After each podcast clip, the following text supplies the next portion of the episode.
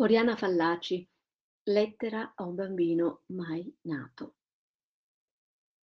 Stanotte ho saputo che c'eri, una goccia di vita scappata dal nulla.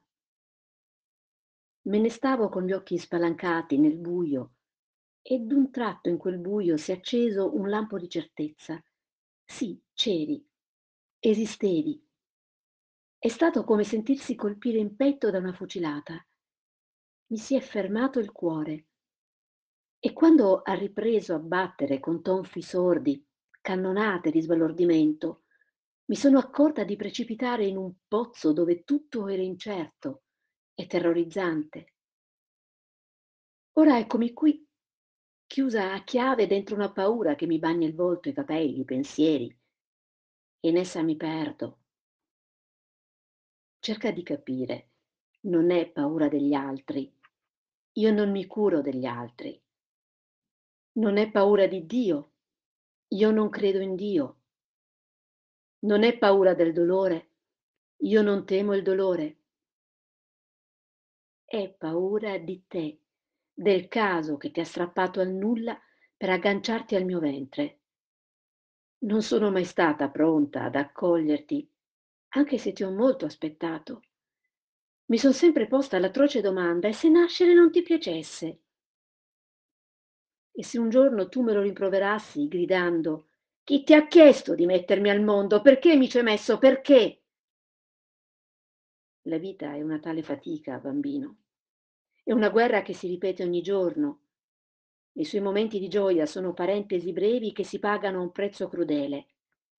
Come faccio a sapere che non sarebbe giusto buttarti via? Come faccio a intuire che non vuoi essere restituito al silenzio? Non puoi mica parlarmi. La tua goccia di vita è soltanto un nodo di cellule appena iniziata. Forse non è nemmeno vita, ma possibilità di vita. Eppure darei tanto perché tu potessi aiutarmi con un cenno, un indizio. La mia mamma sostiene che glielo detti, che per questo mi mise al mondo. Eh, la mia mamma, vedi, non mi voleva. Ero incominciata per sbaglio, in un attimo di altrui distrazione. E perché non nascessi, ogni sera scioglieva nell'acqua una medicina, poi la beveva piangendo. La beve fino alla sera in cui mi mossi dentro il suo ventre e le tirai un calcio per dirle di non buttarmi via. Lei stava portando il bicchiere alle labbra. Subito lo allontanò da me e ne rovesciò il contenuto per terra. Qualche mese dopo mi rotolavo vittoriosa nel sole e se ciò sia stato bene o male, non so. Quando sono felice penso che sia stato bene. Quando sono infelice penso che sia stato male. Però anche quando sono infelice penso che mi dispiacerebbe non essere nata, perché nulla è peggiore del nulla. Io, te lo ripeto, non temo il dolore. Esso nasce con noi, cresce con noi. Adesso ci si abitua come al fatto d'avere due braccia e due gambe. Io in fondo non temo neanche di morire perché se uno muore vuol dire che è nato, che è uscito dal niente.